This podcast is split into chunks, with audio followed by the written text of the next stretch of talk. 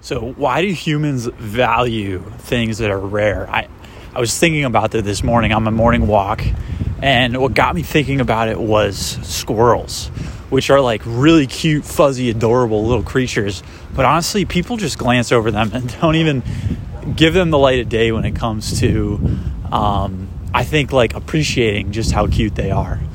And really curious as to why this is. It got me thinking about things like, you know, exotic cars like Ferraris, even though they're not the most practical and you know they could barely make it over a speed bump, why do we value them so much? Yet the Honda Odyssey that drives our family to school and work is something we feel embarrassed about. And I really was thinking about all right, is this something that is conditioned socially in us, or is this just human nature to appreciate what's rare? I'm not entirely sure, but what I do know is that I think we can reprogram the way we think about what's ordinary and what's common and learn to appreciate it. What got me thinking about this was reading Marie Kondo's book this morning about tidying your house basically and your possessions.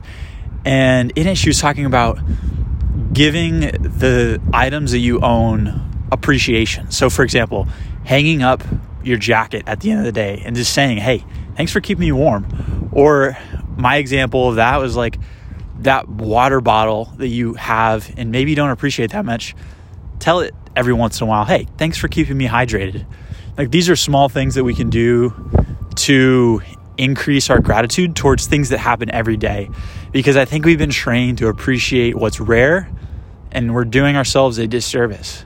I think if we can learn how to appreciate stuff that's important to our everyday lives, it can make us way better off. So that's my random thoughts from my walk this morning. Yeah.